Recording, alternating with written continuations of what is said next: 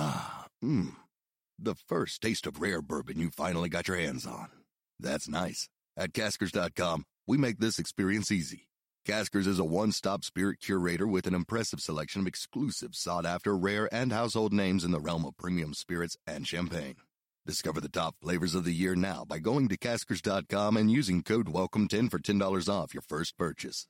Get $10 off your first purchase with code WELCOME10 at caskers.com. How personalized can a financial plan be when it's created by one of those robo advisors? Plugging in standard algorithm to calculate insurance need and future wealth of random human client. Robots don't know you. We do. At Farm Bureau Financial Services, getting to know you always comes first.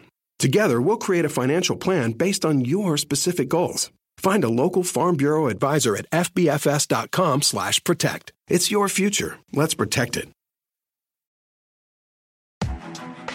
You're listening to the Chicago Audible Podcast, changing up the way Bears fans stay up to date on their favorite team since 2015.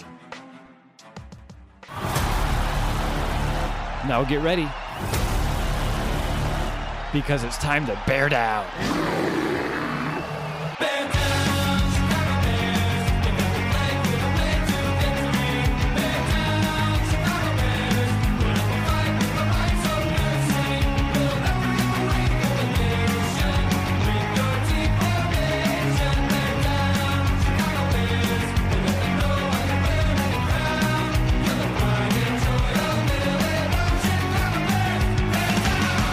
Welcome back, Bears fans, to another episode of the Chicago Audible, and welcome to our Week 16 Chicago Bears post-game show as our Bears took care of business, beating the Jacksonville Jaguars by the final score of 41 to 17. And if you would have told me that this is how the game would have panned out after the first half, I probably would have believed you, but I would have understood there was a lot of tough sledding ahead for our Bears. But luckily, with the Cardinals' loss on Saturday, the Bears' win today do, does give them a true win and you're in situation here in week 17, which is best case scenario for the Bears here at the end of week 16. I'm Russell DeWitt. I'm joined by my co host, Nicholas Moriano. Nick, if you can summarize this game in one word, what would it be? That's a tough one, Will, um, because we have a tale of two halves, right? Um, the first and second half. Um, I would say convincing uh, would actually be the word here because the Bears, yes, they struggled for a first half, and it was only a three-score game at halftime, but the score indicates exactly the game against the Jaguars, 41 to 17 beatdown. So convincing would be the word. It took a little bit, but it was a convincing win. Your words convincing. I guess I would lean a little bit more towards confusing. Uh, very confused about what the Bears were doing in the first half uh, when it comes to their offense. Uh, it seemed like they went back to everything that we knew wasn't working. Having Mitch drop back, stay in the pocket, not really leaning on the running game as much as we've seen in the past. Things changed in the third quarter, which I'm very grateful for, and I think Bears fans are as well. But to me, it doesn't excuse the fact, and it doesn't change the fact that whatever they were trying to do for the first half of this game was something that, again, I don't understand why you would revert to try things that obviously weren't working earlier this season. And I know we're talking about in the live stream. You're saying, Nick, well, maybe they're trying some new things out it wasn't anything new. It was just like, let's see if that broken offense somehow can work. And it wasn't. So for me, confusing. Uh, taking the strength of the opponent into the equation. I'm glad we won. I'm glad we're in the driver's seat still here entering this upcoming week. But with a much tougher opponent coming up, I'll be really interested to see what type of team, what type of performance we can get out of the Bears here with everything potentially on the line. But let's go ahead and jump in and share our monster moments of the game, which of course could be the most crucial moments, the turning point, the difference maker, or maybe the biggest moment in our eyes. And for me, my monster moment this game, I'm going to give it to Roquan Smith and his interception with only eight seconds left in the first half. It was right after uh, Mitchell Trubisky threw a red zone interception. The Bears answered, at least Roquan did, by getting that interception. And then from that point on, the Bears, yes, they ended that half with a field goal, but more importantly, to me, it's the turning point because at, from that point on, the Bears did score 28 unanswered points before that garbage time touchdown that they allowed here late in the fourth quarter. So I'm going to give my monster moment to Roquan Smith for that interception that helped kind of maybe change that game flow, that momentum, and put it more in the Bears' favor. Where at that moment, it was still kind of on the bounce and even kind of leaning a little bit more towards unfortunately, Jacksonville. But that's going to be mine. How about you, Nick? What's going to be your Miller Lite monster moment here of Week 16?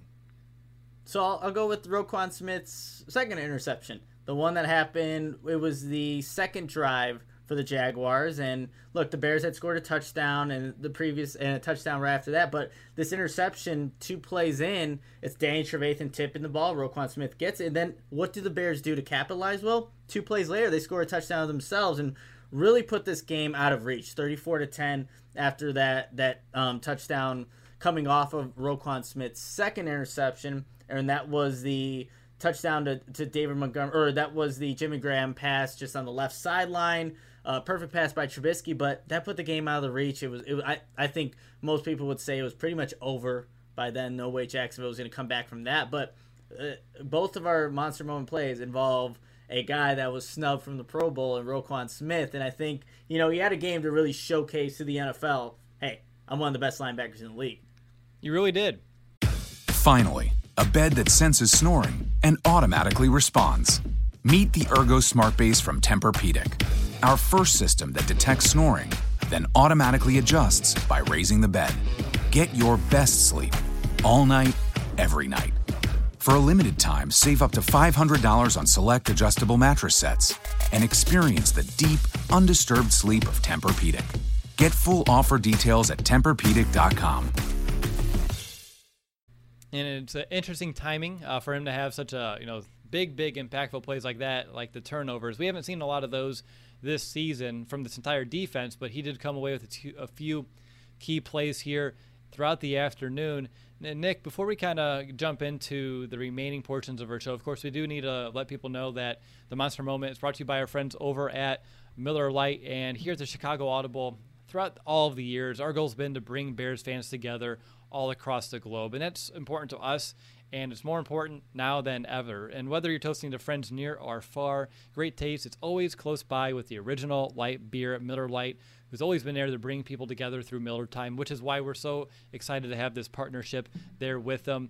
And on top of that, again, I know everyone's celebrating these games a little bit differently, or they're watching them a little bit differently than in the past. They're not at the stadiums as much or they're not having as big of gatherings. So whether in your man cave, your living room, the garage, or I know Nick, you're in your living room. I, I watch these games right now throughout my office, but it doesn't matter. Uh, wherever you're watching the game, again, it's always better with a Miller Lite because they are the only beer of the Chicago Bears.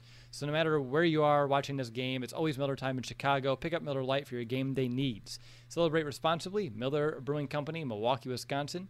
96 calories and 3.2 carbs per 12 ounces. All right, you're listening to the Chicago Audible postgame show. The Bears won 41 to 17 in a game that was both convincing and confusing, and we're rolling right through this postgame show. And Nick, before we talk about this Bears offense and jump into the second quarter of our show, do you have a stat that stands out to you when it's all said and done that was uh, you know indicative of the type of game that we saw, or just one that, as you're watching or looking at the box score now, that just really stands out to you? Yeah, I think it's the the number ten, and that was the number of receptions Allen Robinson had this game. And well, while we were doing the live stream during the game with Mason West, it seemed like the Bears at any point in the game could run the slant pattern to Allen Robinson, either pick up the first down or get enough yardage to set them up for maybe something else. But that tenth reception gave Allen Robinson a hundred Uh, receptions on the season. He also eclipsed a thousand receiving yards this game. And if you guys noticed during the game, it seemed like Allen Robinson was just looking at that Jaguars sideline almost after every catch, just kind of reminding them, look at me, I'm one of the best receivers in the NFL. But the number 10, just because Allen Robinson was literally open all day. And I know he had the, the one touchdown that he couldn't bring his foot down in, in bounds, but ever since that play, it was Allen Robinson was on the entire game. That's interesting that you went with the number 10 because I did as well, but it's a different number 10. The stat that stands up to me the most right now are the 10 penalties that the Jaguars had today. Very undisciplined team. Uh, there's moments where Mitch was able to get him with the hard count, but there's a lot of special teams penalties from them as well. Some key ones on further defense, and in many ways they did help give uh, the Bears some additional help. Two of our first downs today did come off of penalties, but 10 penalties, 115 yards in the Bears' favor due to those penalties that Jacksonville had. So for me, that's the big thing that kind of stands out now. There's some other ones that we'll talk about when we talk about uh, each side of the ball here throughout this episode, but just looking at how this game transpired and Jacksonville helping the Bears for the Bears team that throughout this season they needed some of those additional assistances. Uh, the 10 penalties here from Jacksonville is the one that stands out over here on my end, Nick. But let's go ahead and jump into that second quarter show because I really want to talk about this Bears offense because it really was uh, just a tale of two halves, not just uh, from a scoring perspective, the 13 points scored in the first half versus uh, the 28 in the second, but it just felt like a whole entirely different uh, game plan was thrown out here from one half to another. Wouldn't you agree?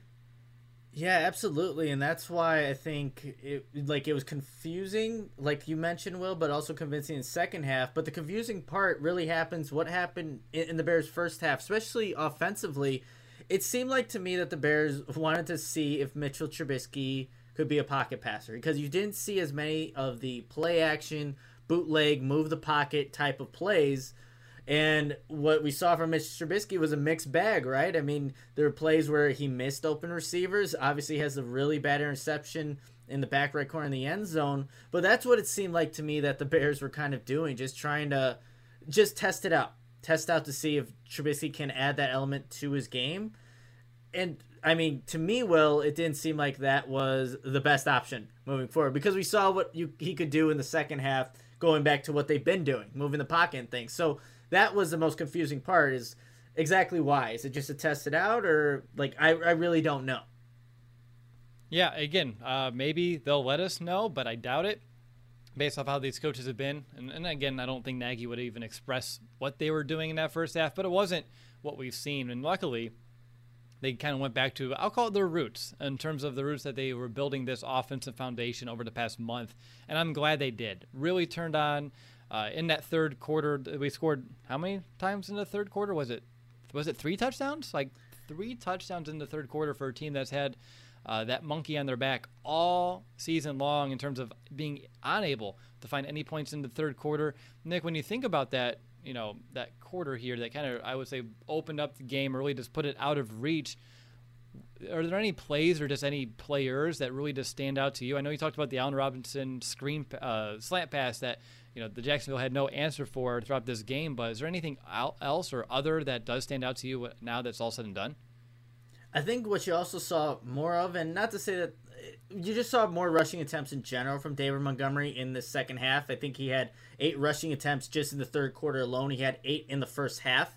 But you saw just the outside zone runs, and you saw David Montgomery getting some good yardage and doing what he's been doing, I think, for the majority of the season, but really, as of late, just getting those additional yards after contact. I think that was huge for the Bears. There was one second down run where David Montgomery should have been tackled for maybe a two yard uh, two yard gain, but him and how he works, he gets to the outside edge on the left side and gets a ten yard, he gets a first down running. But I think it was just going back like look we're gonna beat a dead horse here will but they went back to what worked and that's that outside zone and just letting those offensive linemen the interior really work and get David Montgomery running lanes. And you saw what happened once the Bears started playing their game. They started moving the ball, putting up points, three touchdown drives, Will, in the third quarter. That's, again, uh, amazing to even, you know, uh, say because of what, what they've done in the third quarter all season. But that's what they just went back to what has worked the past three to four weeks it's almost like they're trying to test themselves. Like, can we make this a close game and then in the second half pull away? Because uh, again, it felt like they're just making it much more difficult on themselves early in this game than really than it needed to be. And one of those reasons was in the first half they really didn't run it a lot. Only eight carries for David Montgomery in that first half, but then he had at least eight in that third quarter alone. Nick, to me, uh, this is evidence that this offense, as much as we want to hope it can go through a quarterback, it's going through its running game right now. It's going through David Montgomery. Did that just further further solidify that fact in your eyes as well? Absolutely. I think that's what this team should do because that sets Mitch Trubisky up for success. And I think if you can run the ball effectively, that play action and bootleg, uh, you know, um, schematic just works so much more effectively, I think. So, absolutely. The, the Bears should run through David Montgomery, go as far as he will take them. And if you do that, I think that just opens up things a little bit more where defenses really just have to focus on 32, and that'll give number 10, Mitch Trubisky, some opportunities to maybe take some some shots downfield. For sure, and you know we didn't see any Cordarrelle Patterson in the offense here today. I know he was out there uh, potentially to return kicks. Actually, I think didn't he have one return by chance? No, yeah, one. He had one for 22 yards in this game, so he was out there, but he wasn't really acclimated into the offense. Instead, we saw some Ryan Nall uh, later on in the game, we saw Artavis Pierce get involved, which he had a couple nice runs late in this game, including a touchdown. Which, of course, this is a kid I've been high on since they signed him as an undrafted free agent. So this is awesome to see him finally get some involvement, uh, even if it's late here this season. Uh, but what's your thoughts on the lack of Cordarrelle Patterson and the Bears, what they're trying to do to without him? Obviously, he's been you lost Tarik Cohen, and that's been something the Bears have been struggling with all year, and they figured it out over the last month.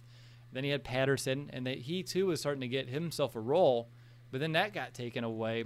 What's your thoughts on them going dominantly David Montgomery and then just sprinkling in some of these smaller backs on this roster?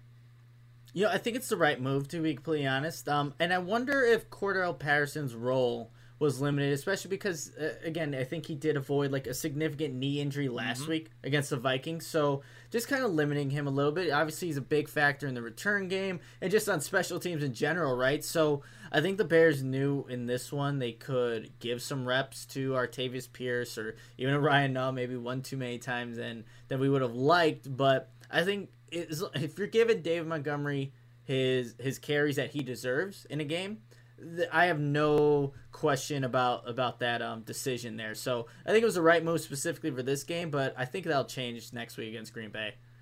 And I'm finally a bed that senses snoring and automatically responds. Meet the Ergo Smart Base from Tempur-Pedic, our first system that detects snoring, then automatically adjusts by raising the bed. Get your best sleep all night, every night. For a limited time, save up to $500 on select adjustable mattress sets and experience the deep, undisturbed sleep of Tempur-Pedic. Get full offer details at TempurPedic.com.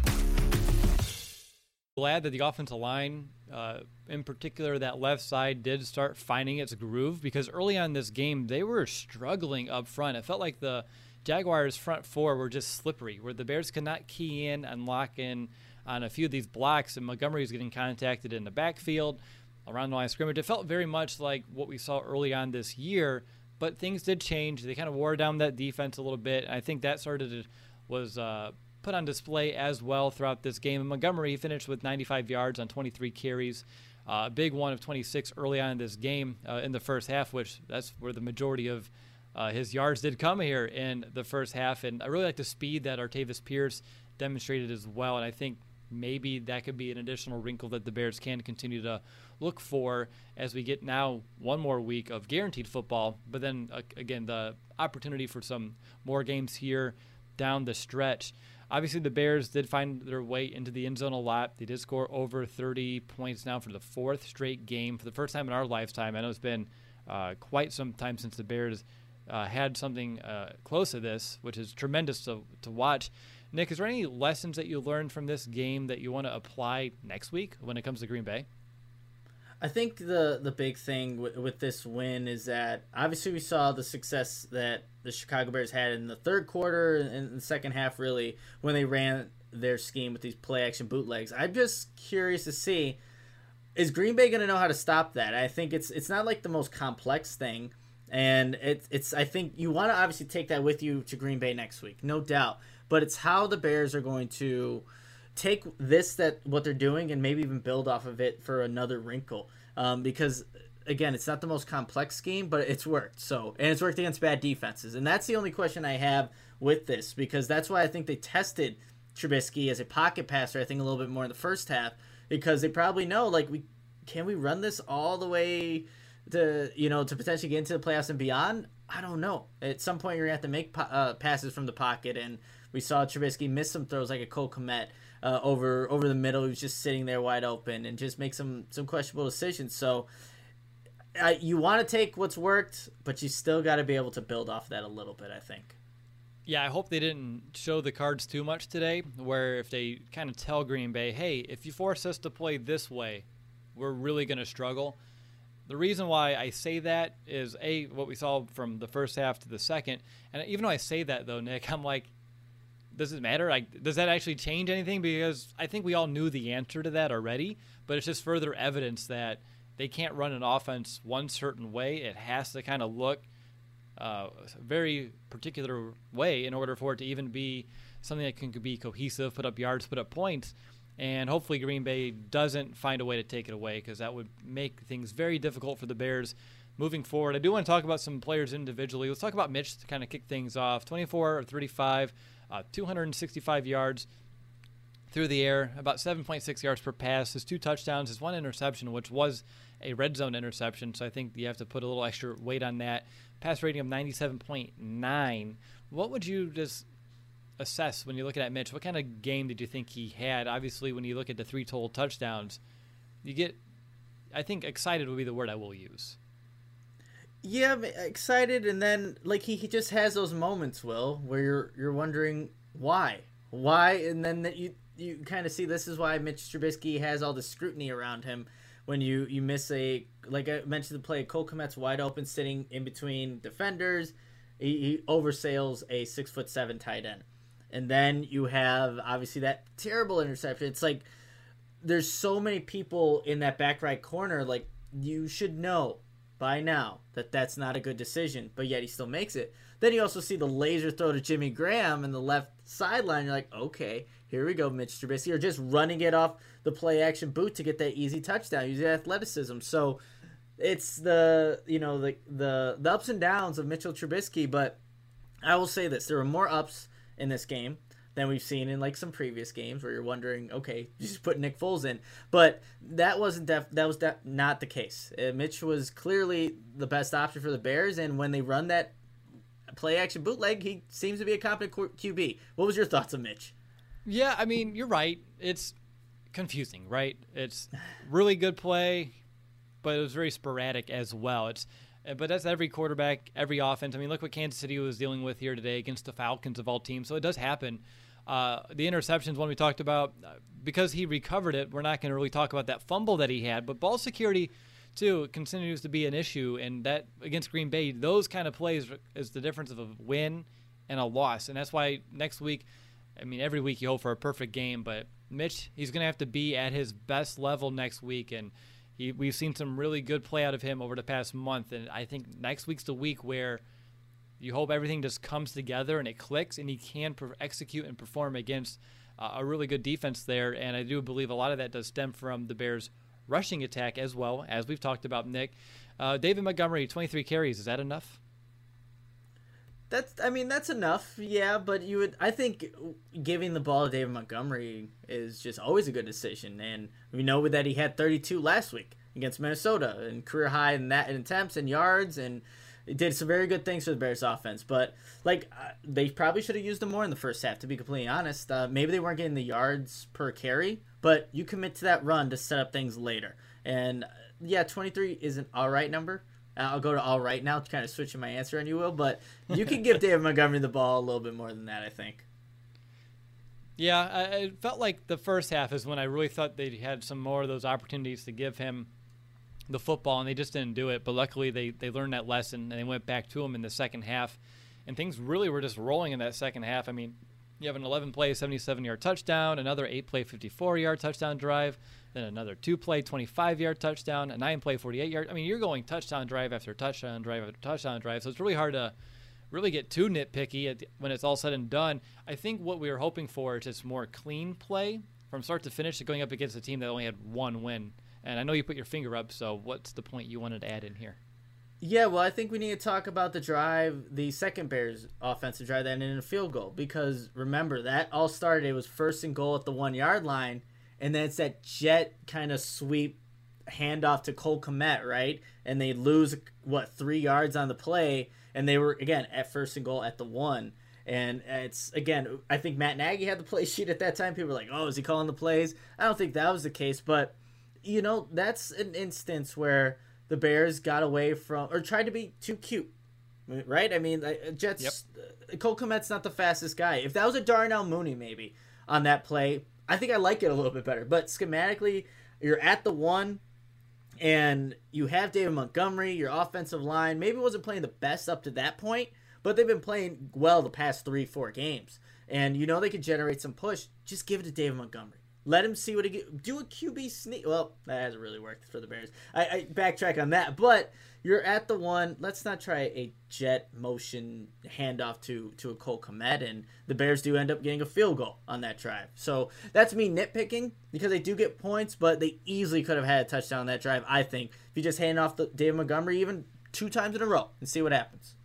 That's a really good, you know, point to kind of pick out where there are times the game's still too cute overthinking some items. And I like again, I'm we argued about this a little bit on the live stream because I like the play where you're already up by a couple scores. You're going up against a team that's won one game. So if you wanted to try something else, okay. I don't like giving Kmet the ball behind Trubisky because then you're putting him more in the backfield. If he was more like a pop pass in front, like we kind of saw with Trey Burton before, I think that's something that can work uh, a little bit easier. And again, you're not risking as many yards in the backfield. So I like the idea. I don't like the complete design and the execution on that specific play. But luckily, from that point forward, the Bears did find themselves, like I said, uh, pretty much uh, with a full head of steam here on offense. And the fact that they found the red zone, though, Nick, six times today, I think is a good evidence of uh, their ability, A, to move the ball, but the defense, too, did help them with some really good short fields.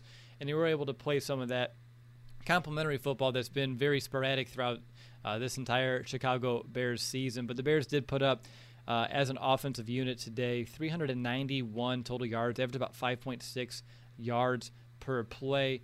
Uh, on top of that, looking at some uh, receivers now, they didn't spread the ball out as much as uh, we've seen so far in the past. At the end of the first quarter, there was only like four players with targets, and we finished today, I believe, with five, six.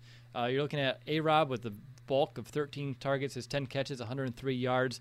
Then you have Jimmy Graham, Darnell Mooney, David uh, David Montgomery, a little bit of Cole Kmet, and then a, a little bit of Anthony Miller. So they were able to kind of spread it out more in the second half. And obviously, Nick, that kind of goes back to our point of that's what's working is that boot action, spreading the ball around, giving getting other guys involved.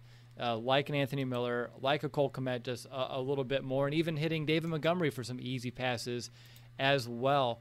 So that's what I'm excited for when it comes to next week, if they can kind of build on that. But is there a player or two that stands out to you uh, through the air today? I know Darnell Mooney had himself a couple nice runs after the catch, a couple key blocks, but by and large, it was a lot of Allen Robinson, and then give it to Jimmy Graham uh, when you get closer inside the red zone. Yeah, well, I'm actually going to take this a completely different approach. It's a player that stands out, but I guess for the wrong reasons or the lack of targets. Like Anthony Miller, the, this whole entire stretch where the Bears have been scoring lots of points, right? Um, you're looking at this game two two receptions for 10 yards. The previous week against Minnesota, one reception for 13 yards, and even against Houston, the 36 to seven blowout, two receptions, 16 yards it the offense has been working for the Bears, no doubt. And actually, Anthony Miller's had some key like pickups on some of those receptions. But I wonder if that's you need everybody, right? And I wonder for Anthony Miller, who's a guy that plays with his emotions on his sleeves. We all know that. If this is kind of a frustrating time for him, I know the Bears are winning, and that's what really counts. But he's not a part of this offense like maybe a lot of people. Are, this is supposed to be his breakout year, right? People are writing articles uh, about Anthony Miller having that breakout season. But even with the Bears putting up a boatload of points, he's not really a factor whatsoever. Look, his first target, what I think was in the third quarter, is that fade route was incomplete. But then he gets a little eight yard reception on the left sideline. And I mean, it wasn't very much of Anthony Miller this game, or really the previous three to four weeks. And going into Green Bay, a must win game. Like, do you think that Anthony Miller should have more involvement in this offense. It, offense worked, but don't you think they need a guy like that, a second round draft pick who you're expecting to have a little bit more from?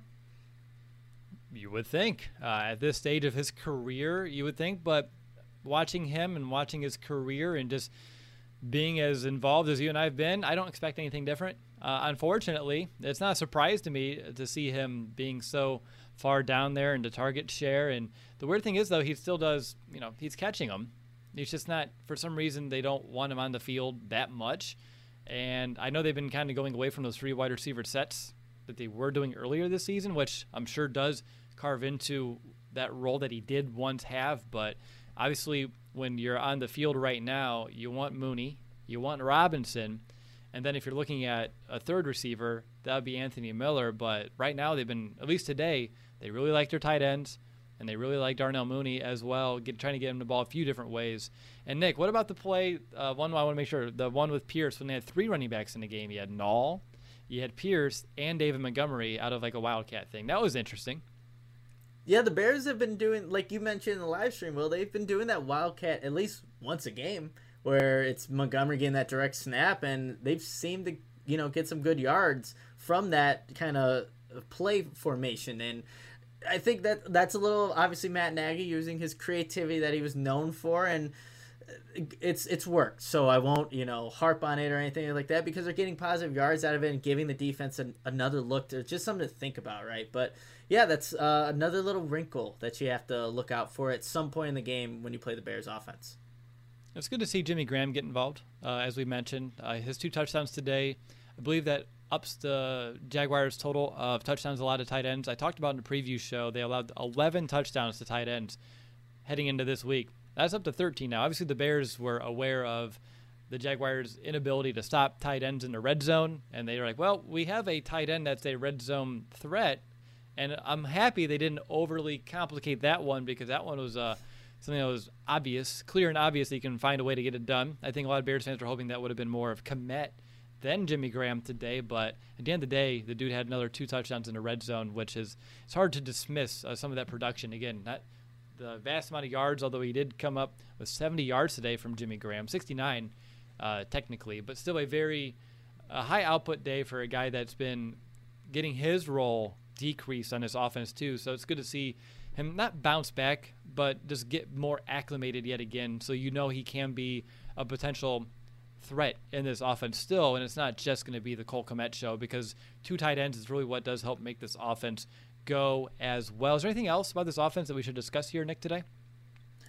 Just to add one more thing about Jimmy Graham, you see like how he got the, the really big play down the right sideline. Schematic, it's off play action, then it's a wheel route that Jimmy Graham kind of runs, and the linebacker completely forgets about him, and he's wide open, catches it, catch and run. Finally, a bed that senses snoring and automatically responds.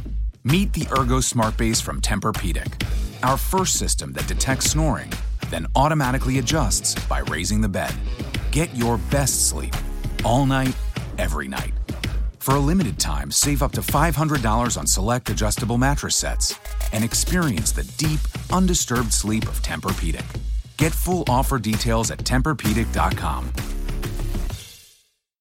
And then even with the touchdown, the DB falls, and it's just matchup, just getting your your guys. Uh, Jimmy Graham is even though he's older, doesn't have that speed that he does. He's still a, a, problem for for defensive backs. So I liked how they targeted Jimmy Graham and obviously used him because it, it catered to his play set at this age and what he can do in his career. But obviously, you can see he can impact a game uh, in the red zone, and even when you you know, scheme it up right, he can get you some yards after catch, which is exactly what the Bears are probably hoping for and why they signed him to that two year, $16 million contract.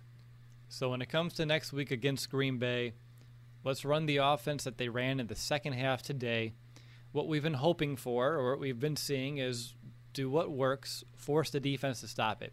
And so far, and I know the caliber of defenses that we've been going up against in this last, you know, winning streak that we put together, and really just when the Bears have kind of clicked on offense, they haven't been great defenses by any means. You know, more like bottom tier average. Besides Minnesota, I, I think you have to just go with it. You know, you cut the field in half, you do the play action, you do the boots, you do a lot of the motion, you do a lot of the crossing routes, put that congestion out there, get guys open, and on top of that, go back to the Allen Robinson slant play. That is obviously something that's worked really well today, and it's simple. You get them inside leverage in a one-on-one matchup, and you can get some easy yards. Is there anything else? I mean, obviously, running the ball a lot with David Montgomery and getting him his touches, and we'll talk about a lot more in the preview. But as I stand here today, if you want to get yourself into the playoffs, you just got to keep doing what you've been doing, uh, and it's everything that we've said so far, and f- you just find a way to make sure Green Bay can't stop it.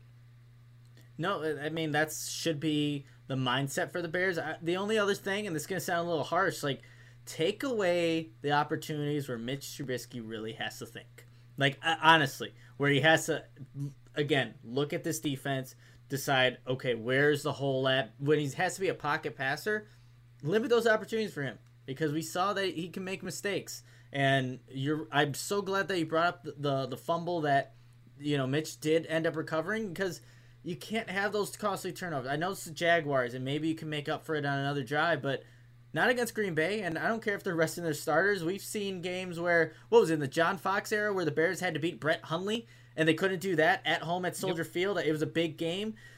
We've seen it happen, people. So you got to limit the mistakes, and I think you can limit those mistakes if you take Mitch Trubisky out of the equation, becoming a just processing the entire field, cut in half, and that goes to what has been working the past couple of games. Now we got to talk about this Bears defense, but you brought up a good point about the Brett Hundley game. Are you concerned if Green Bay does get themselves that bye, that they maybe they rest some people, that the Bears could underestimate the opponent, and which obviously would be a huge mistake. And I don't know if what we saw in the first half was something similar here today, but I would be fearful if Green Bay does want to rest some people that the Bears would maybe intentionally take their foot off the gas unnecessarily, and unfortunately, it would be prematurely.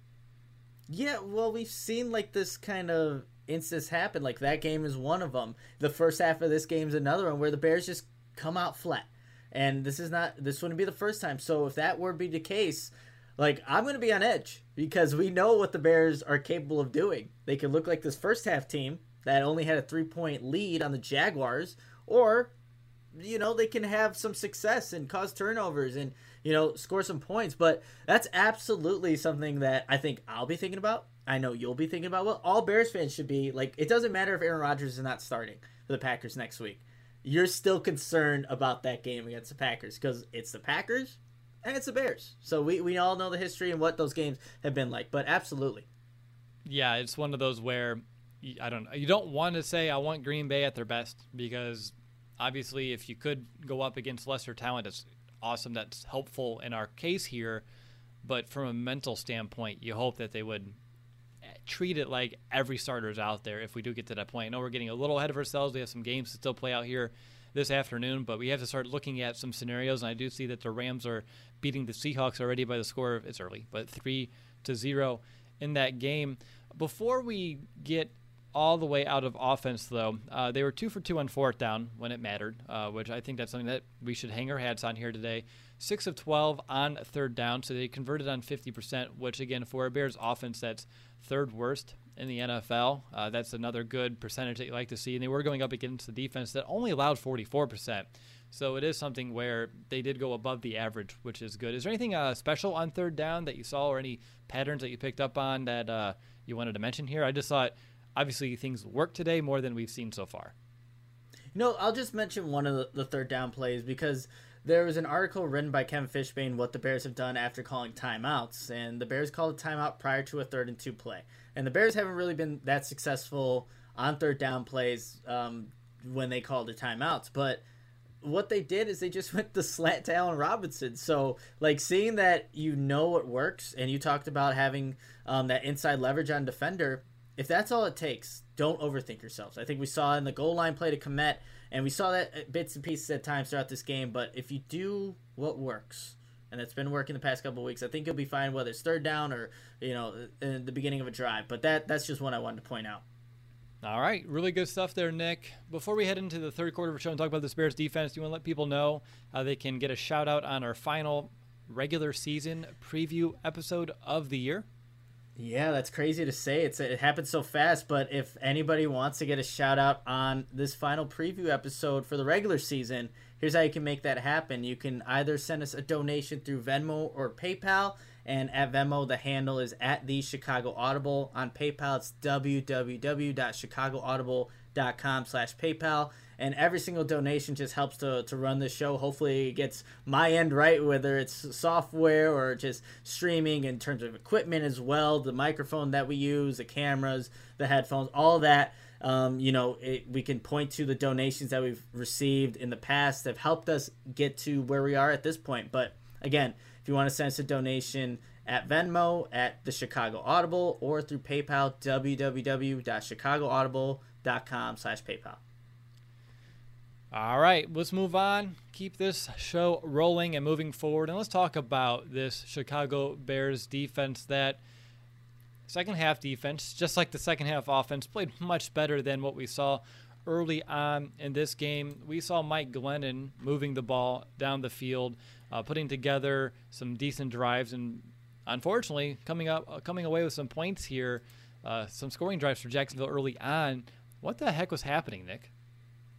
I think Will, what's been a problem all season for the Bears, regardless of the opponent, is the the lack or the consist, consistency of a pass rush. Where Mike Glennon is look, he's not going to extend plays, he's not going to use his legs to beat you, anything like that. So he's a pocket passer, and all you have to do is collapse that pocket and get in his face, and he's not going to be able to make plays. And really, don't even have to do all that for him to not make plays. Mike Glennon, but the Bears made Mike Glennon, I think, feel comfortable in this one. Will what he was sacked one time, if I'm not mistaken, one time, yes. and that came off of uh, a Danny Trevathan blitz, so they had to manufacture the pressure. It wasn't the the edge rushers, Khalil Mack or Robert Quinn winning their one on ones, even Bilal Nichols or Akiem Hicks. These guys weren't consistently getting in the face of Mike Glennon. I think, like going into this Week 17 matchup, that's concerning because we've yes. seen this for for the Bears defense, not uh, just create pass rush. And look, they were giving up some yards to the running. I can't pronounce the running back's name still, will, but for the Jacksonville Jaguars in the beginning, they definitely were. So the two things that we saw have been spotty all season. They reared their ugly hat, their their ugly head in this first half against the Jaguars, and that is a little concerning. Okay, so we'll break this down piece by piece because I think there are real concerns on this side of the ball. Uh, and obviously, they were able to turn things around a bit, but also the offense was the one kind of putting this game on their back with these multiple scoring drives, time consuming drives to really help put this game away, to put it to bed in the second half. But when you look at this defense, uh, to the running back that we're not going to dare say his name, dare is his first name, by the way, so we can do that. See, there we go, Nick. Uh, he had 71 yards on 14 carries. That comes out to an average of 5.1. Now, what's concerning about this is their number one running back, James Robinson. He was out. Uh, we thought that he was going to try to give it a go. He didn't. He, uh, you know, was like 77% of all the team's rushing yards this season, and no other running back on this roster had more than seven attempts on the entire year entering this game. But then Dare came out. The Jaguars want to run the ball, and they're moving that ball consistently, gashing this Bears defense right up the gut uh, like we've seen on uh, too many times this season, especially late here as we kind of get through the later stages of the year. So that's one issue that I want to discuss. And we already talked about the lack of a pass rush. Uh, and if you do the same thing that we did today, which was not making any sort of havoc in the pocket, Aaron Rodgers is going to pick this defense apart next week. And that's going to be, we may be looking at the only way, path to victory could be a shootout, which this Bears offense may be able to, but that's not really the best case scenario for this team. We need a defense to really step its game up. Are you worried about the defensive front after today? Because you mentioned it, the one sack. They only had three tackles for a loss the entire game. Oh, sorry, now two tackles for a loss the entire game. And this is a Jaguars team that had one win, Mike Glennon at quarterback, and a running back that, again, only had like four or five carries entering this contest on the entire season, yet they couldn't really win those matchups up front. And this has been an offensive line that they gave up five sacks last week to uh, when Minshew was under center to the Baltimore Ravens. I just felt like the Bears should have been able to do more in the trenches today than they did. It is absolutely a concern, and it's something that I'm looking forward. Like next week is not I don't think it's going to be a good game either, uh, uh, as well for this front seven. To be completely honest, because that's one of the better offensive lines in the league, and it's all going to depend on you know who's actually under center for the Green Bay Packers. But still, Aaron Jones is on that team. Jamaal Williams is on that team. They could run the ball. They did in that first matchup against the Bears, and they were not able to contain the run. It was easy pickings for the Green Bay Packers, and seeing that the Jaguars of all teams did this, and they also lost their left tackle like early in the game. I don't know if he came back um, to in this matchup, but that is concerning, Will. And there's nothing. I don't know if there's really anything the Bears can do to mitigate the, the holes that they have uh, when trying to stop the run or trying to try to find some pass rush. Yes, you can run stunts and get people moving around for pass rush, but the run game, I think it is what it is at this point. There are games like they could stop Houston, right, which is the worst rushing attack in that game. Yeah, you could stop them, great, but um, Dalvin Cook and obviously being a very good running back, Minnesota didn't do that. Couldn't I mean you're giving up five point whatever yards per carry it is to a running back that we can't pronounce his last name. Like, come on now, this is that is a concern, and if you know it doesn't play out the way that the Bears wanted to tonight with the Seahawks and Rams, ooh, that if it's a shootout that's going to happen for the week 17 to get the Bears in the playoffs, yeah, I don't know how I'm feeling about that one. It's going to be that's tough sledding uh, to say the least. But yeah, Nick, it's concerning because this run defense we've talked about it super inconsistent this season. This should have been a game where they shouldn't have had much issue. And the reason why these numbers aren't worse is because we got that lead in the third quarter. So then they did have to step back and try to come back through the air here. Uh, so for me, it's one of those where I, I'm grateful the game kind of flowed the way it did because you could have been looking at a game where the Bears allowed 120 plus on the ground to this Jaguars team, which is that would have been just atrocious to kind of watch unfold. So that's one issue, and then of course the lack of a pass rush is yet another. And I think both of those combined next week, if they both show up, it's just a recipe for potential disaster for the Bears. So got to make sure things kind of get cleaned up here. And I know we had some, you know, we had there was a bad drive from Kindle Vildor where he allowed multiple catches to allow the Jaguars to go down the field to score a touchdown, which I believe was uh, one of their first first half touchdowns in like three weeks. So that's another issue. And then on top of that too, I know they have some young guys out there today, but there's uh, you know Trevis Gipson out there making uh, some mistakes, a personal foul penalty on him as well, and some young guys struggling today, which it's going to happen. But obviously, that makes you want uh, guys like Robert Quinn to step up, so you don't have to have Gipson on the field too much as the edge rusher.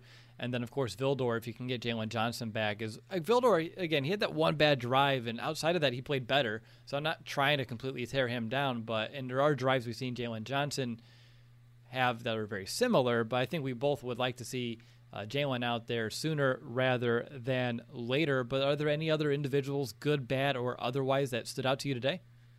I think Duke Shelley had another decent game. Well, we thought, look, he, he has, uh, I think it was Coleman or Cole for the, the slot receiver for the Jaguars. He he's a second lead receiver for for the team, but you didn't really hear much of him his name being called when Duke Shelley was there in at the nickel spot.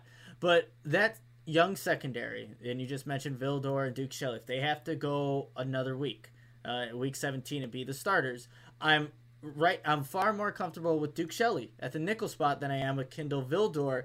And I'm only saying this because I think the Packers will recognize this. Yes, Davante Adams can line up, and so I know this postgame show is going into the next week too. But how personalized can a financial plan be when it's created by one of those robo advisors? Plugging in standard algorithm to calculate insurance need and future wealth of random human client. Robots don't know you. We do. At Farm Bureau Financial Services, getting to know you always comes first. Together, we'll create a financial plan based on your specific goals. Find a local Farm Bureau advisor at fbfs.com/protect. It's your future. Let's protect it. That's kind of what it is at this point. We're really looking um, to see what happens there, but Davante Adams is going to tear up Vildor. Like I'm, I'm sorry. Like that's going to happen. He's a fantastic wide receiver, and they'll put him. And Duke Shelley's going to get tested too in the nickel spot as well. And if you cannot manufacture any type of pass rush, asking those young guys to guard whoever it is for for the Green Bay Packers, you're asking for bad things to happen. So this pass rush really needs to step up to save the the young cornerbacks that the Bears have because they will get exposed. And it didn't happen this week for Duke Shelley. It started to happen on that one drive in the touchdown to DJ Chark to Vildor. But I guarantee if the Bears can't get any pass rush and number 12 is back there throwing the ball, those two will get exposed and it will not be good. Hoping Jaylon Johnson can give it a go next week. All right, switching gears to a positive. Let's talk about Roquan Smith. Obviously, he led the team today in tackles. That's a given each and every week with eight today. Uh, also, the two interceptions as well, coming in clutch, coming, you know, finding a way to make some of those advantageous big time plays. It's been really uh, lacking for this defense this season uh, in terms of getting some of these key turnovers uh, in opportune time. So I'm glad to see that. And on top of that, after his first interception, he did look like he was shaken up a, a little bit, and we're fearful it could have been something uh, significant uh, just based off how his arm was moving and things like that. But luckily, it was minor. And after the half, he came back in and was able to finish off this game. So obviously, Roquan, Nick, he did not like the fact that he was snubbed from the Pro Bowl. At least it felt like it today. Absolutely. I think we saw a lot of what makes Roquan Smith just special. You saw the sideline to sideline tackling, the ability to catch the ball and create turnovers. The only thing that that was kind of missing, and you mentioned the stat earlier, like the tackles for loss. Really, none of the linebackers or any of the, the Bears defenders came in a position to have that. I think. I guess you got to credit to Jacksonville for not putting themselves in a position for that. But Roquan Smith has just been a fantastic linebacker for for the Bears, really taking that next step because now we all know Danny Gervais is the one that will leave the field on third downs. Roquan Smith is calling the plays and being that coverage linebacker, and he has excelled all season. And seeing him get a couple of interceptions after being snubbed from the Pro Bowl was, you know, a good gift for for him and just for I think Bears fans in general. Is there anything about the defense today that stood out to you? For me, when I reflect on the game, there's not a lot. It wasn't like the Jaguars did anything special uh, to take advantage of this defense. It didn't seem like, at least in the first half, that the defense was taking it. Not, not I don't want to say that they weren't taking it seriously, but they were playing a little softer uh, than I, we thought they would come out, a little bit more flat uh, than ideally with what how the the Cardinals lost, and he knew it was at stake. But I'm glad that things kind of turned around. But on both sides of the ball, this is a game that's hard to draw any. I don't even think we need to draw any conclusions on each side, but because just the type of opponent we're playing, the one win team. Is there anything positive or negative in either player specific or a, a general sense that you think is worth our time here? Because I'm struggling, man. It was it was one of those games where a lot happened, but nothing happened. At least on at least from my perspective right now. No, that's a good way to put it, Will. I think what was a little frustrating to see, maybe it was just a couple of plays to Vildor, but the cushion that the receivers or just how the defense is kind of called. I, I would say for Chuck Pagano because we've seen all season like the cushion that these DBs or just the defense in general gives some of these receivers for the underneath stuff to pick up some of those easy first downs. Especially look, on third down, that was an issue today because they allowed the Jaguars to go five of twelve on third down, and this is a defense going up against a Mike Glennon-led Jaguars offense without their number one playmaker uh, in James Robinson. There should have been no excuse for them to have some of those easy third downs, and it felt like they were allowing the Jaguars to come back on third and longers. And it, you, obviously, any opponent you want to, if you're in third and seven plus, get off the field. But there are a few day, times today, Nick, where you're watching the game, you're a few plays ahead of me, and you're like, ah, man, he got that. I'm like, really? Like I was excited in my notes when like, oh, it's like third and seven. I'm like, sweet. And then they end up just allowing it to happen.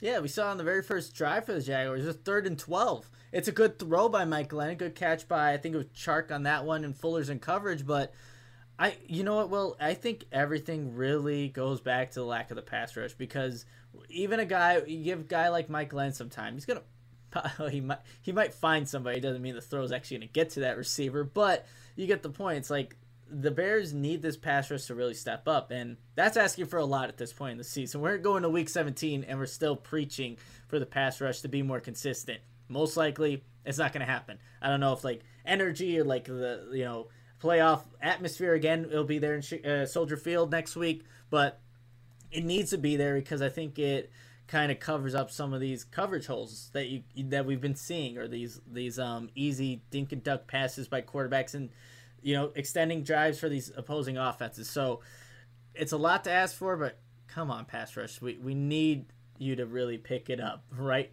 At least for next week. Just get us to the playoffs, and then we'll see what happens. Well, no. If we get into the playoffs, they need to pick it up every week from that point on, so we can make a serious go uh, at this thing. But I don't have anything further on this defense. If you don't, uh, after this game. No, that was it. Uh, again, it was a lot of nothing. But hey, 17 points to the Jaguars. It might be a little bit too much, honestly. But yeah, we'll, we'll take it. Yeah, seven of them did come in garbage time. I think the 10 in the first half is what really kind of you know grinded our gears as we are watching it, uh, just because it was not a lot of resistance. But glad things kind of turned itself around, which means it's time to jump into the final quarter of our post game show, and we'll do our quick hit on special teams. Uh, besides Pat O'Donnell continuing to almost get a vacation here over the past few weeks. Uh, he was used a, a little bit more than uh, he was what three punts, but I think two came pretty late in this game, if I'm not mistaken. So he, another one where he had a big stretch in between punts. So the Bears are doing a good job of uh, putting together consecutive scoring drives, or at least crossing uh, midfield, getting into scoring territory uh, more so than they're not, which is awesome because earlier in the year it was the complete opposite. Um, but what about you, Nick? Obviously, we have uh, Santos continuing uh, his streak as well, which maybe uh, yet uh, that's the other big point. And I know there's one more that you may want to throw out. No, I mean uh, the Santos. I think what they were they were chip shots for a field goal kicker. What I think one was a twenty yarder, um, if I'm not mistaken, a twenty yard field goal, and then at yeah at the Jacksonville two, and then you have the one right before halftime where the Jacksonville defense just you know gave Cole Kmet those free extra yards that he got right before um, halftime. But I think the one that you're alluding to, Will, is what what are the Bears going to really do with their punt returner position? Because I think we we saw what it, I, am blanking on on the man's name, and he put the ball on the ground. To, it was a nasty hit, but um, like a punt returner, Carter? just seems like Carter. There you go. Um, like you know how you used to feel about um, the kicker going out there, whether before Santos, like you're a little shaky. That's how I am with the punt returner right now. I just don't know what you know Carter or whoever's back there is going to do. They're gonna put the ball on the ground. They're gonna let the ball go, by, like not catch the ball. Like there's a lot of things that I'm just thinking about as that ball's in the air, and seeing that if it is Carter, you know, just fair catching, like that puts me at ease because I'll just take that at this point. But I think, like we were talking about Anthony Miller not being very involved in the offense. Maybe try him at punt returner. He can be a factor there possibly. Yeah, it's uh like we said, like maybe Miller could be if he's not going to be involved. What's the risk? But Carter himself, mm, not so much. Yes, Nagy is in the chat letting us know it is DeAndre Carter uh, as well. But I don't have anything further. I know Santos. He is. Uh, is it tied with Robbie now for the 24? That's where we stopped the, the counter during the during the live stream. Yep, he's at 24. He needs two more, I believe, to again tie Robbie Gould's at 26 for consecutive field goals made. But I, again, we, one I, more to break the single season record. There you go. And honestly, I'm kind of hoping uh, Cairo Santos has to wait till next year to kind of break that because that means the Bears are hopefully scoring touchdowns. There you go. I, I like the way you look at it there, Nick. Uh, we'll see how it all kind of shakes out here today.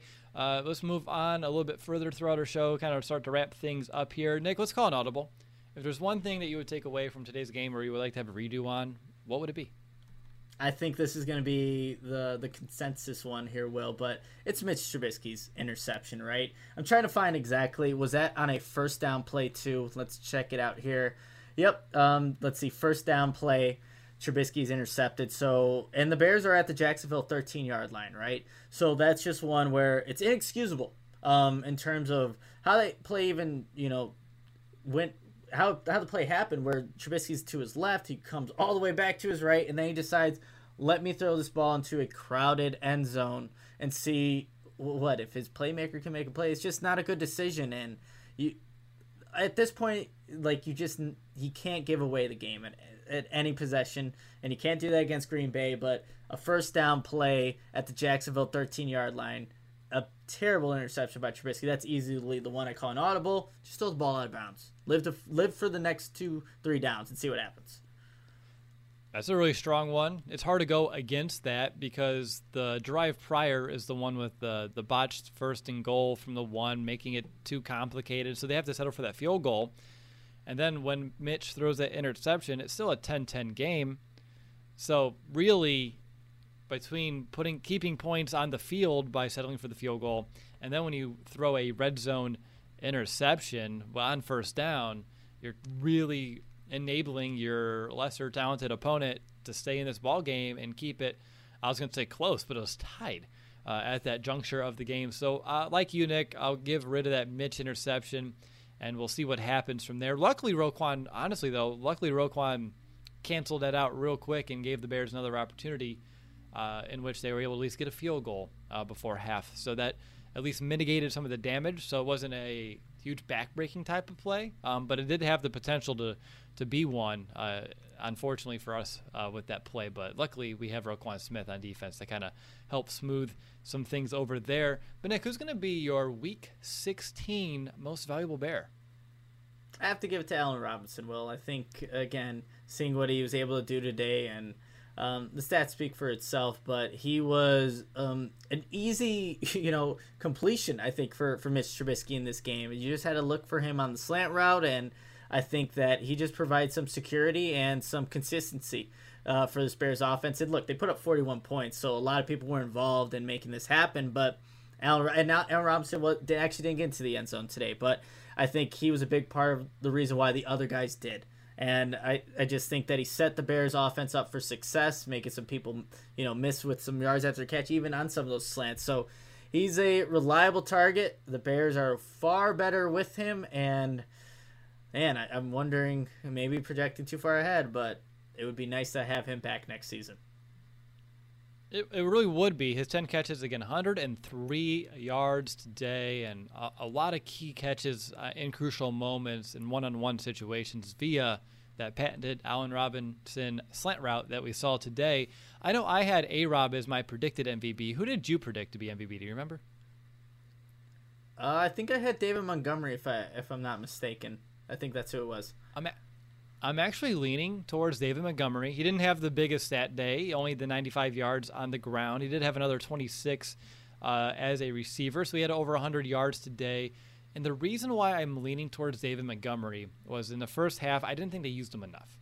And when they did kind of get back to what's worked, which is, again, leaning on number 32 and feeding him as well, both as a runner as well as a receiver – that's when the offense opened up. That's when they were able to score points. That's when things got easier for Mitch. And I think it all does stem from David Montgomery's success. It makes the defense honor the run, allows that play action to be more effective. And then from that point forward, things just got easier for the Bears. The more they put the ball in number 32's hands, the easier things get. And I think that's very valuable. And so for that reason, I'm going to give him my MVP. So we kind of flip flop there, Nick. You give it to the guy I thought it would go to. And uh, I patted you in the back as well and gave it to uh, your prediction. But A Rob is a very uh, a very strong one. And honestly, if you didn't go A Rob, uh, he was already on my on my list to be my number one guy. But I wanted to give people uh, a different perspective here. Are we wrong to not give it to Mitch with his three total touchdowns today? No, we're not wrong. I think, um, if anything, Mitch almost kept the Jaguars in a game at one point. Uh, we also forgot someone mentioned in the chat, but there could have easily been a pick six on the safety coming. It was a pass intended to Cole Kmet right over the middle of the field off of you know under center play action pass. Safety just drops it. Um, but I think there were times where Mitch's play helped out the Jaguars, but obviously he was a big part of the Bears' win as well. I, will give him that credit. But he had some of those plays where you're just shaking your head, wondering why is he making that that pass, that decision. Yeah, there were there were a few of those, Nick, when you're like, no, like was that a good Nick impression there on the spot? It's pretty close. Yeah, um, I don't know. Just some of those plays just get me so animated sometimes, and that's just how I'm wired, I guess. Yeah, that, that's Nick. That's the Nick that uh, you know I've grown to know here over the years. But let's go ahead. We can jump into our uh, two-minute warning here, Nick. So as we kind of jump in for our two-minute warning, uh, obviously, take it from any frame of reference. Does a robot know you like a neighbor? Insurance Corporation will fulfill request to cover anyone, anything, anytime, anywhere, with most standard algorithm in the order it was received. Please hold. Robots don't know you. We do. At Farm Bureau Financial Services, getting the insurance coverage you need always starts with a conversation.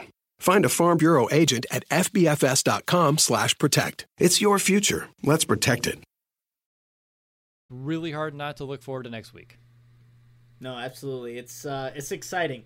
It's Bears Packers. Bears win. They're in, and this is after a six game losing streak where I was writing articles where you have to blow up everything, and you know uh, maybe that's still in the question. But right now, the whole focal point of this last regular season game against the Green Bay Packers at Soldier Field is to win because you get into the dance you have an opportunity to maybe pull off an upset. Who knows? But you just have to take care of business, and you got to do that regardless of what happens as a result of, of this game between the Rams and Seahawks, how the Packers play it out. If they're starting Aaron Rodgers, they're starting that, that first team unit, whatever it is, the Bears need to put themselves in a position. They can't come out like they did this first half against the Jaguars. You do that against the Green Bay Packers, who are, if they lose, let's say they lose tonight, they're going to be fighting for, you know, a first round bye at week 17 against the Bears. So they have, as of right now, they have everything to play for. So don't wait on anybody else to change that scenario. The Bears just need to take care of business. And they got blown out, destroyed, embarrassed on national television the first time.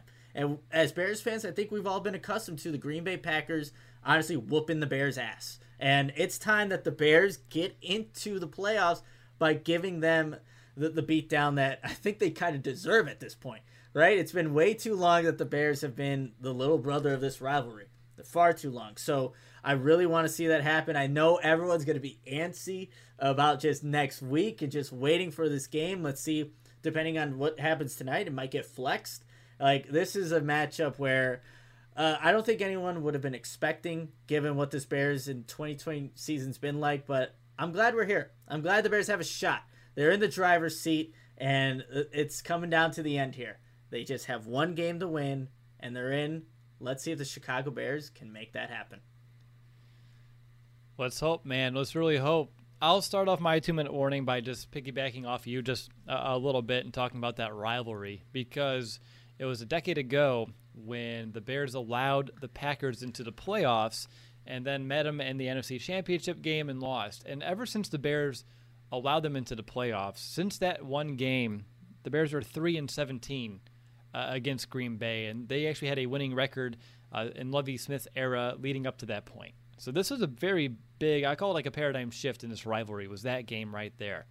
The Bears now have an opportunity for the same exact situation to earn themselves the right to go into the playoffs. So if the Bears can find a way to win, beat Green Bay, enter the playoffs, and I know everyone, there's people listening like, well, the Bears can still go in if they lose as long as the Cardinals lose as well. And I understand that. That's 100% accurate, and I would definitely take that as a plan B. But as a Bears fan, and as someone has watched the Bears lose to Green Bay as many times as I, as I have over the years, I want to go into the playoffs on our own terms, winning our way in, punching our own ticket, and not allowing another team's loss to be the reason why I'm inside the playoffs. So I want to find a way for the Bears to get in, like I said, on their own terms. And what we saw today, there are a couple concerns to have uh, on both sides of the ball. Don't do whatever the hell that was in the first half which is very reminiscent to the first half of the season. Don't do that again. Work, do what worked in the second half, and do what Bill Lazor and company they've been kind of building out here in Chicago. And then on defense, Chuck, you got to find the pass rush, and you better find uh, some health for uh, Jaylon Johnson out there as well. And then honestly, Nick, Duke Shelley, he's my nickel cornerback. I don't want to even Buster's healthy. I don't want him out there. I want Duke Shelley in the nickel because Skrine was just too much of a, an easy target for Aaron Rodgers last time. He was last season, and I just don't want to see that again. But as a Bears fan, this is you know pretty much as of right now, Week 16 is playing out exactly how we needed it to, and I'm excited about that. Very excited at the end of the game yesterday, last night, and I'm very excited that the Bears were able to uh, not come out completely flat, find a way to beat Jacksonville, and keep the destiny under their own control, which is really uh, for losing six games in a row to be in this spot here, entering uh, the final week of 2020, the first week of 2021, and entering the final week of the NFL season. That's awesome. Uh, I'm glad that the Bears found a way to stick in there, have some resiliency, and give us uh, a game here in Week 17 that means everything. Because uh, there was a point where, I mean, we're all looking at changes maybe happening before the season is over. So it's it's uh, honestly it's awesome to see, and I'm, I'm glad to be a part of it right here with you, Nick. And uh, I'm excited to have another week of coverage, and we have to treat it like it could be our last. Yeah, absolutely. I'm glad that you you made that point. Well, it very well could be, and um, I know at times during the season we're like, we want this to end, especially during this that six game losing streak. We're like, man, let's get on to 2021, done with this season. But I'm glad this scenario is playing out. We have this not winner winner go home like you mentioned. Um, the Bears don't have to necessarily win this game, but I'm glad that we had that the stakes are on the line. That the Bears could potentially get in. They beat the Green Bay Packers, and yeah, what what more can you ask for? That's like the that's like the storybook ending, but you're just hopeful. You're just hopeful that it actually goes in the Bears' favor this time. That's the hope. We have a whole uh, week to discuss, debate, analyze, freak out, whatever, whatever. yeah. So we're gonna feel all the emotions uh, between now and this time next week. It'll be really interesting to see how it all kind of unfolds. But I want to thank everyone here who's been watching live uh, on the stream. I really appreciate you, and of course, if you're listening to the podcast, no matter where you are in the world, just know that Nick and I really appreciate you just as much. Make sure to subscribe to our YouTube channel if you haven't yet. Uh, that way, you can get all of our live shows notifications, including our live play-by-play reaction shows that we've done now uh, for three straight weeks. So uh, the Chicago Audibles undefeated uh, when we're doing some of these shows. And make sure to rate, review our show on Apple Podcasts. That way we can reach more Bears fans just like you. I know I asked uh, last episode for that, and I did have a few people letting us know that they did. So thank you for a reaching out, letting me know that you did review, uh, and of course for your kind reviews of our podcast. It really does mean everything to Nick and myself. I don't need to say it, but I will just in case. Up next, we do have to take on the Green Bay Packers to end our regular season. We'll see what the Bears can do if they can punch their own ticket to the dance or if we need to be scoreboard watching and hope for some other things to happen outside of it. But I think we all would agree uh, that the first one is the preferred method into the playoffs, but neither of us are going to be all too picky at the end of the day if the Bears can find a way to get into the playoffs here for 2020. We'll talk to you all soon. But until then, have a great Victory Monday yet again. And of course, bear down, Chicago. Bear down!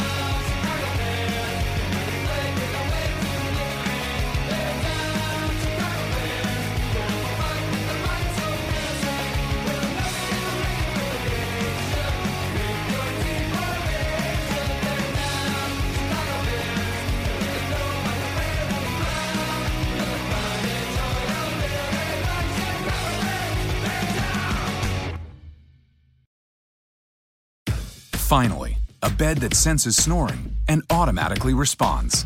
Meet the Ergo Smart Base from Tempur-Pedic, our first system that detects snoring, then automatically adjusts by raising the bed.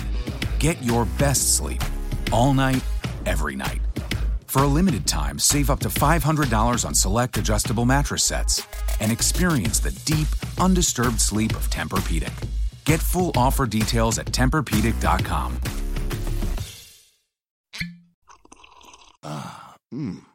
The first taste of rare bourbon you finally got your hands on. That's nice. At Caskers.com, we make this experience easy. Caskers is a one stop spirit curator with an impressive selection of exclusive, sought after, rare, and household names in the realm of premium spirits and champagne. Discover the top flavors of the year now by going to Caskers.com and using code WELCOME10 for $10 off your first purchase. Get $10 off your first purchase with code WELCOME10 at Caskers.com. Ah, mmm. The first taste of rare bourbon you finally got your hands on. That's nice. At Caskers.com, we make this experience easy. Caskers is a one stop spirit curator with an impressive selection of exclusive, sought after, rare, and household names in the realm of premium spirits and champagne. Discover the top flavors of the year now by going to Caskers.com and using code WELCOME10 for $10 off your first purchase. Get $10 off your first purchase with code WELCOME10 at Caskers.com.